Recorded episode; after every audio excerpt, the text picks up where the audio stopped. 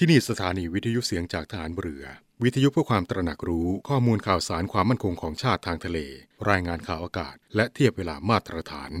จากนี้ไปขอเชิญรับฟังรายการ นาวีสัมพันธ์ครับ ประเทศชาติจะเป็นปึกแผ่นมั่นคงได้ ก็ด้วยคนไทยทุกหมู่เหล่า พร้อมเพรียงกันปฏิบัติหน้าที่ของตน โดยมีอุดมคติและจุดมุ่งหมายอย่างเดียวกัน คือ ประโยชน์สุขของทุกคนในชาติ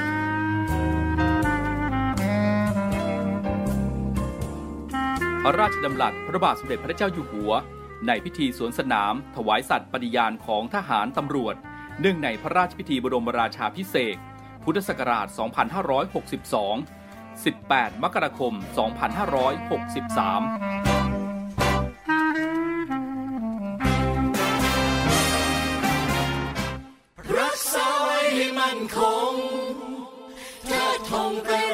เด่นไกล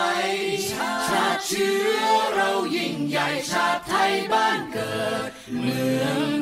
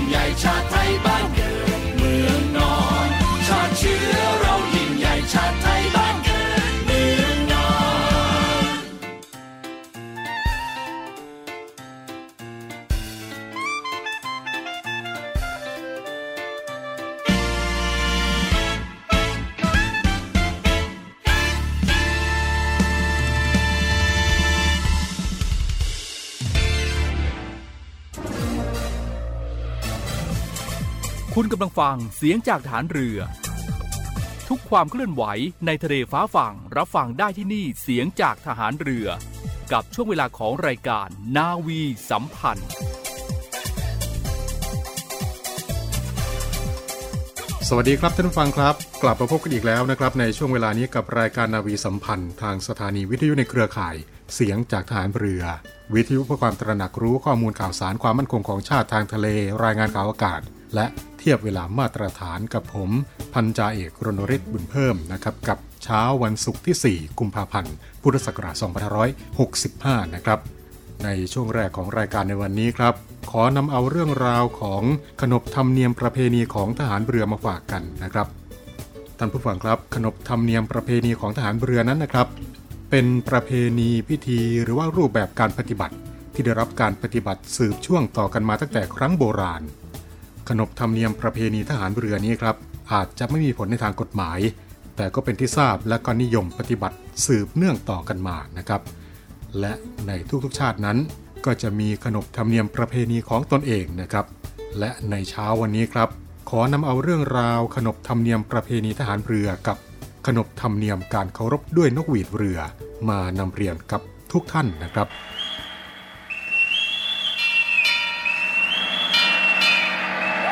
ท่านผู้ฟังครับ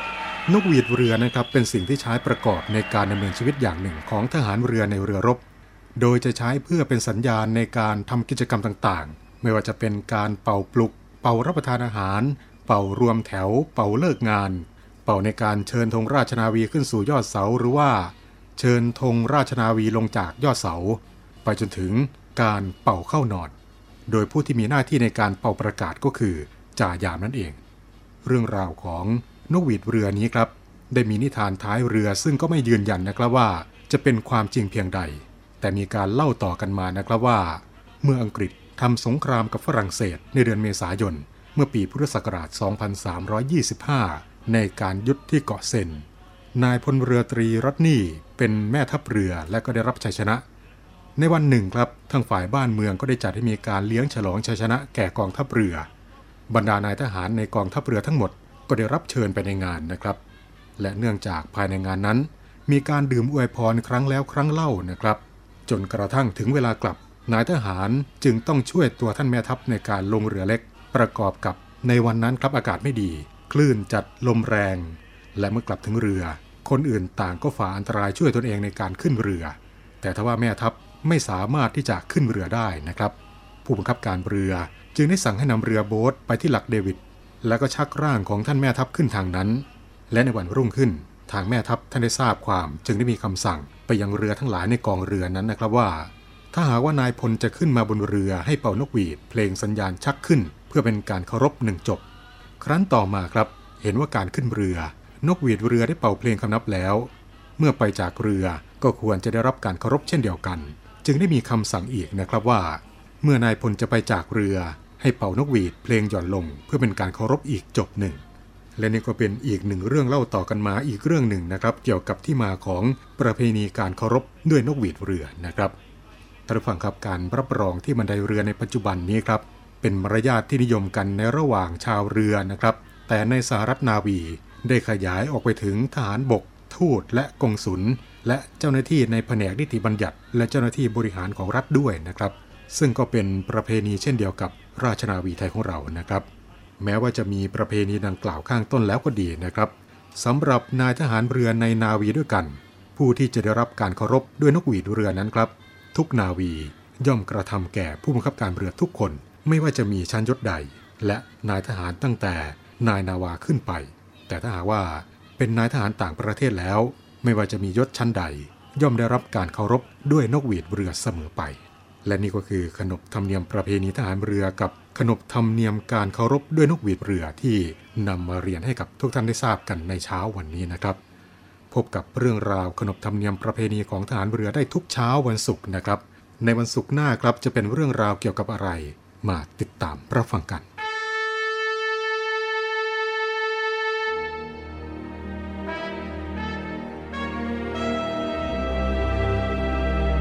คำว่าวีรบุรุษมีหลายคนใฝ่ฝันอยากจะเป็นจะด้วยอุดมการณ์ที่ถูกปลูกฝังหรือจินตนาการส่วนตัว ขณะที่บางสถานการณ์ วีรบุรุษก็เกิดขึ้นในขณะที่ภรรยาต้องสูญเสียสามี ลูกต้องสูญเสียพ่อ เพื่อเป็นการตอบแทนแก่ทหารกล้าเหล่านั้นกองทัพเรือได้จัดตั้งกองทุนน้ำใจไทยเพื่อผู้เสียสละในจังหวัดชายแดนภาคใต้ และพื้นที่รับผิดชอบของกองทัพเรือ เพื่อให้ความช่วยเหลือกำลังพลของกองทัพเรือ ที่เสียชีวิต และทุพพลภาพจากการปฏิบัติหน้าที่ประดูงามยามต้องลมท่านสามารถร่วมเป็นส่วนหนึ่งในการช่วยเหลือผู้เสียสละเหล่านั้น ด้วยการบริจาคสมทบกองทุนได้ที่กรมการเงินทหารเรือ หมายเลขโทรศัพท์ 024754551 กรมกิจการพลเรือนทหารเรือ หมายเลขโทรศัพท์ 024753061 ดาบของชาติเล่มนี้ คือชีวิตเรา ถึงจะคมอยู่ดีรับไว้สำหรับสู้ภัยรีให้ชาติเรานา ให้มิตรให้เมียให้ลูกและชาติไทย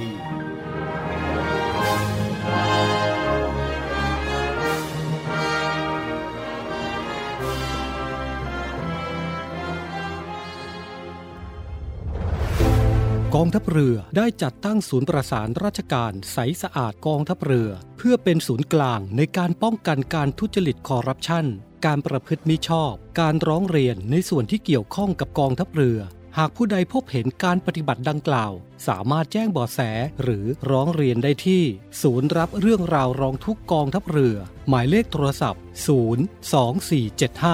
4789 หรือที่ www.rongthuk.navy.mi.th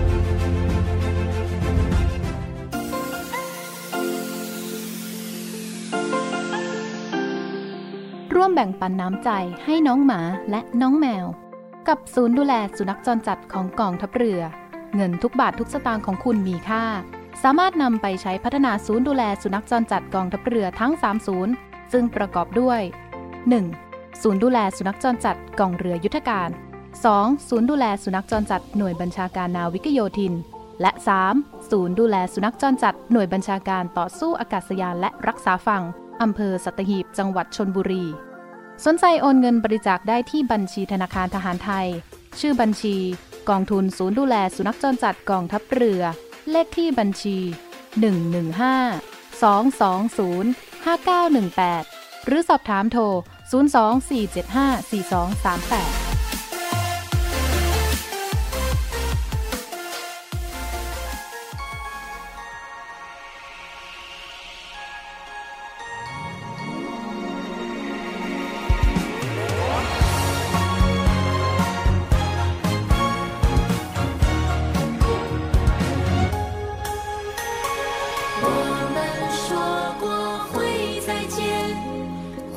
手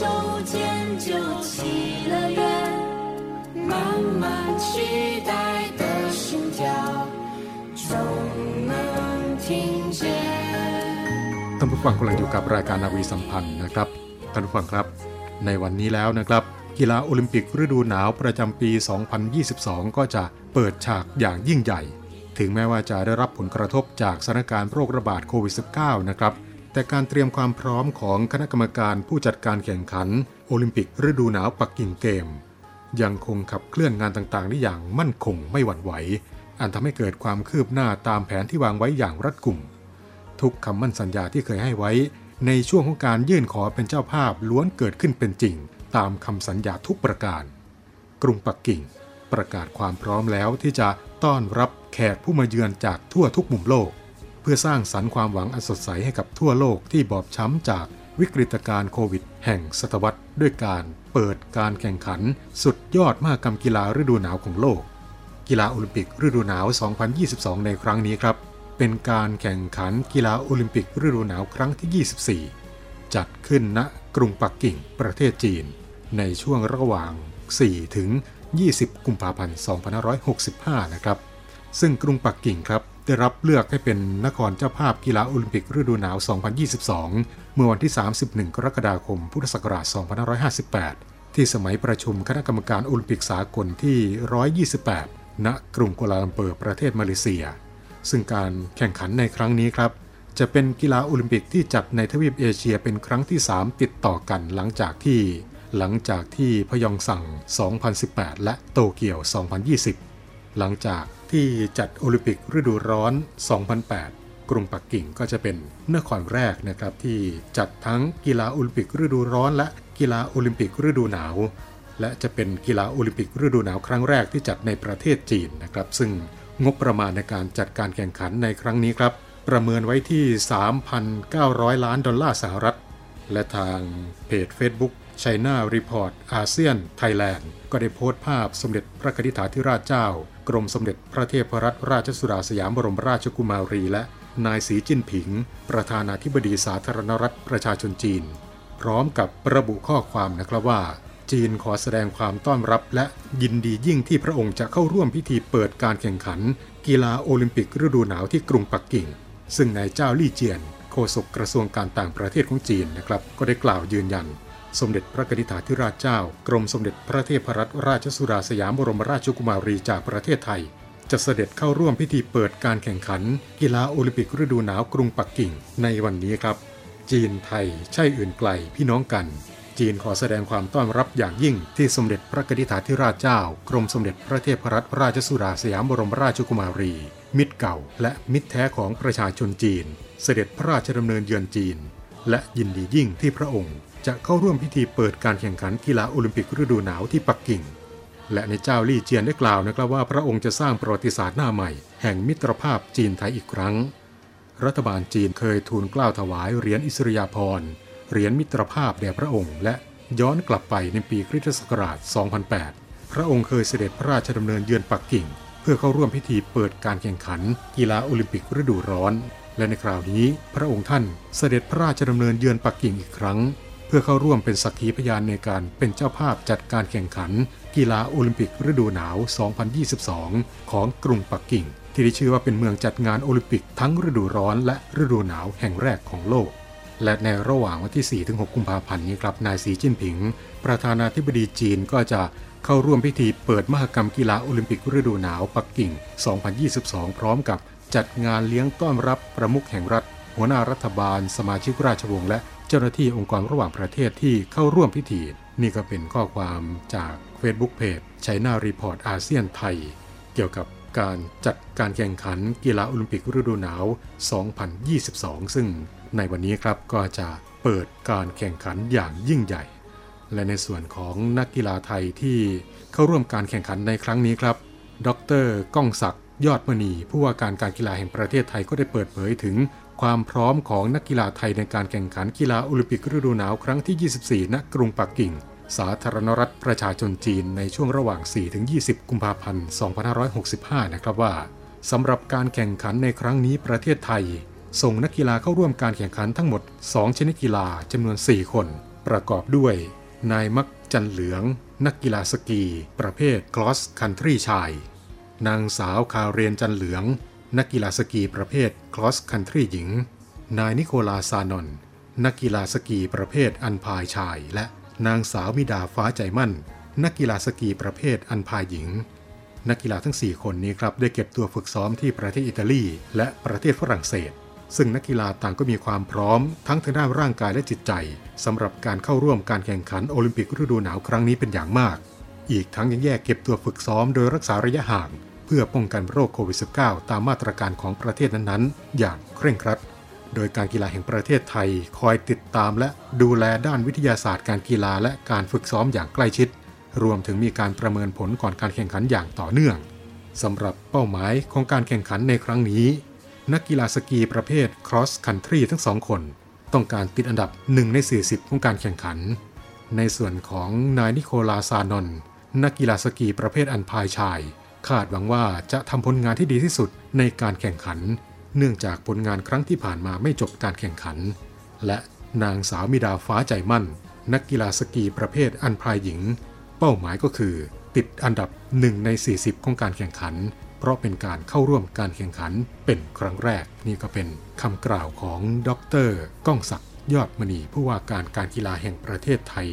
ได้ออกมาเปิดเผยถึงความพร้อมของนักกีฬาไทยในการเข้าร่วมการแข่งขัน โอลิมปิกฤดูหนาวครั้งที่ 24 ณ กรุงปักกิ่งเกม สาธารณรัฐประชาชนจีน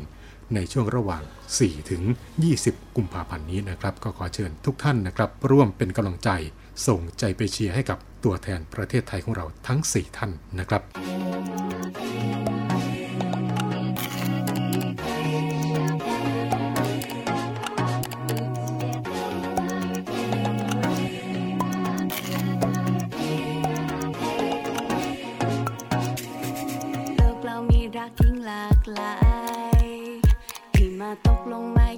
โปรยปลา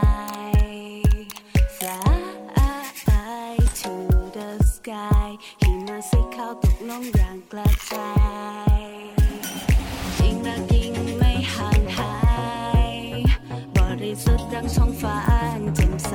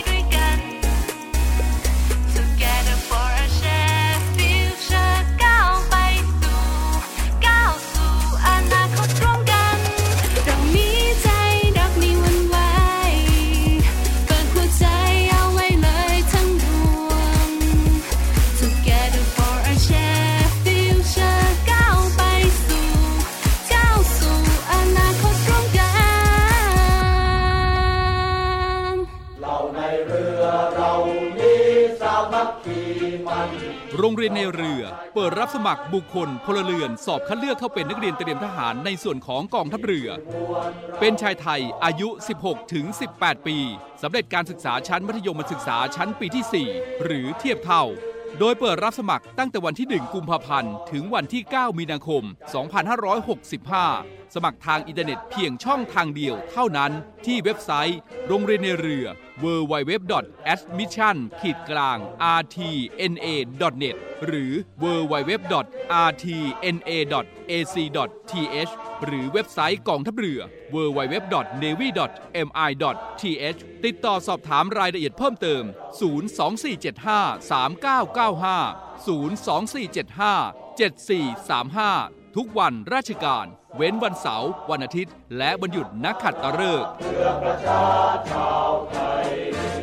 โรงเรียนในเรือเป็นแหล่งผลิตนายทหารเรือ อันเป็นรากแก้วของกองทัพเรือ มาร่วมเป็นส่วนหนึ่งของราชนาวีไทย ร่วมเคลื่อนนาวีจักรยนต์ปัตภีภัยสาร เรานักเรียนนายเรือชายชาติเชื้อแกล้วกล้าก็ถือว่าเป็นอีกหนึ่งข่าวดีนะครับสำหรับน้องๆที่อยากจะเข้ามาร่วมเครือนาวีกับพวกเรานะครับในขณะนี้ กองทัพเรือก็กำลังเปิดรับสมัคร บุคคลพลเรือนเข้าศึกษาในสถานศึกษาของกองทัพเรือหลายหลักสูตรด้วยกันนะครับไม่ว่าจะเป็นนักเรียนเตรียมทหารในส่วนของกองทัพเรือ หรือว่านักเรียนในเรือ เปิดรับสมัครตั้งแต่บัดนี้เป็นต้นไปจนถึง 9 มีนาคม 2565 นะครับเปิดรับสมัครทางอินเทอร์เน็ตเพียงช่องทางเดียวนะครับที่ admission rtna.net ถ้าที่สนใจก็เข้าไปศึกษาข้อมูลหรือว่ารายละเอียดเพิ่มเติมได้นะครับที่ เว็บไซต์ของโรงเรียนเรือ www.rtna.ac.th นะครับ ส่วนหลักสูตรนักเรียนจากทหารเรือนะครับ ก็กำลังเปิดรับสมัครอยู่เช่นเดียวกันนะครับ โดยเปิดรับสมัครผู้สำเร็จการศึกษาหลักสูตร มัธยมศึกษาตอนปลาย หรือว่ากำลังศึกษาในระดับชั้นมัธยมศึกษาชั้นปีที่ 6 หรือว่าม .6 หรือว่าสำเร็จการศึกษาหลักสูตร ประกาศนียบัตรวิชาชีพ หรือว่ากำลังศึกษาหลักสูตร ประกาศนียบัตรวิชาชีพชั้นปีที่ 3 ของกระทรวงศึกษาธิการหรือเทียบเท่า เป็นชายโสด อายุ 18-20 ปี เว้นผู้ที่เป็นทหารกองประจำการ ซึ่งจะครบกำหนดปลดเป็นทหารกองหนุน ใน 1 พฤษภาคม 2565 หรือว่าอาสาสมัครทหารพราน หรือทหารกองหนุนที่สังกัดกองทัพเรือ จะต้องมีอายุไม่เกิน 24 ปี มีสัญชาติไทยและบิดามารดาผู้ให้กำเนิด ต้องมีสัญชาติไทยโดยการเกิด แต่ถ้าหากว่าบิดาเป็นนายทหารสัญญบัตรมารดาจะไม่ใช่ผู้มีสัญชาติไทยโดยการเกิดก็ได้นะครับ เปิดรับสมัครทางอินเทอร์เน็ตตั้งแต่บัดนี้เป็นต้นไปจนถึง 14 กุมภาพันธ์ 2565 ตลอด 24 ชั่วโมง ไม่เว้นวันหยุดราชการนะครับ ที่เว็บไซต์ กรมยุทธศึกษาทหารเรือ www.navidu.mi.th และก็มีอีกหนึ่งข่าวดีนะครับสำหรับท่านที่กำลังหางานอยู่นะครับ กรมช่างโยธาทหารเรือนะครับกำหนดรับสมัครบุคคลพลเรือนเพื่อสรรหาและเลือกสรรเป็นพนักงานราชการกลุ่มงานเทคนิคจำนวน 5ตำแหน่ง 11 อัตรานะครับ เปิดรับสมัครตั้งแต่ 1 ถึง 18 มีนาคม 2565 นะครับ ท่านใดสนใจก็สามารถที่จะเข้าไปดูรายละเอียดได้นะครับ ที่เว็บไซต์ของกรมช่างโยธาทหารเรือนะครับ www.npdwebsite.net ในหัวข้อประชาสัมพันธ์ เรื่องการประกาศรับสมัคร บุคคลพลเรือนเพื่อเป็นพนักงานราชการประจำปีงบประมาณ 2565 สอบถามรายละเอียดเพิ่มเติมได้นะครับ ที่หมายเลขโทรศัพท์ 02475 5539 02475 5539 และนี่ก็คือเรื่องราวที่นำมาเรียนกับทุกท่านในช่วงเวลาของรายการนาวีสัมพันธ์ในเช้าวันนี้ครับ มาถึงตรงนี้เป็นว่าเวลาของรายการหมดลงแล้วนะครับกลับมาพบกับช่วงเวลาของรายการนาวีสัมพันธ์ได้เป็นประจำทุกวันนะครับ7นาฬิกา30นาทีเป็นต้นไป ทางสถานีวิทยุในเครือข่าย เสียงจากทหารเรือทั่วประเทศนะครับ เช้านี้ ผมพัชเอกรณวริศบุญเพิ่มพร้อมด้วยทีมงานรายการนาวีสัมพันธ์ลาทุกท่านไปด้วยเวลาเพียงเท่านี้ครับ สวัสดีครับ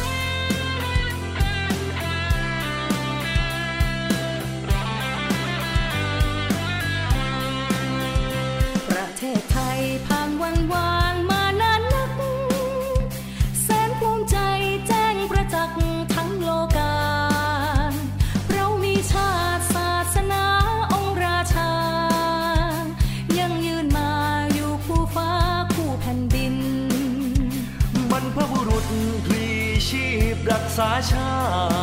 ติ ความรักชาติจดจำไว้ไม่เคยสิ้น ขอปกป้องบ้านที่รักด้วยชีวิต พาแดนดินพัฒนาให้ก้าวไกล เกิดเป็นไทยต้องสืบสานอย่างสร้าง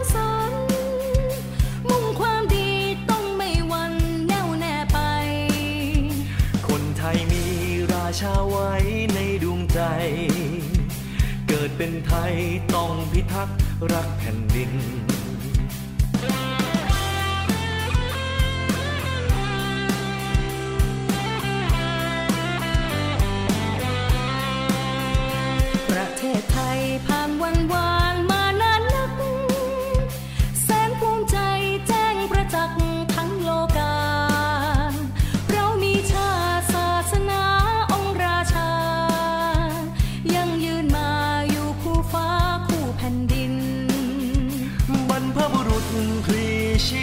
รักษาชา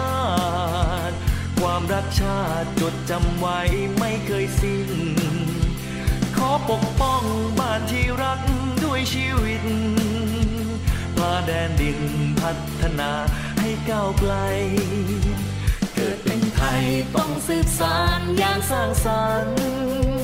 มุ่งความดีต้องไม่หวันแน่วแน่ไป คนไทยนี้ ชาไว้ในดวงใจ เกิดเป็นไทยต้องพิทักษ์รักแผ่นดิน บอกโลกไปเรื่องลึกไกล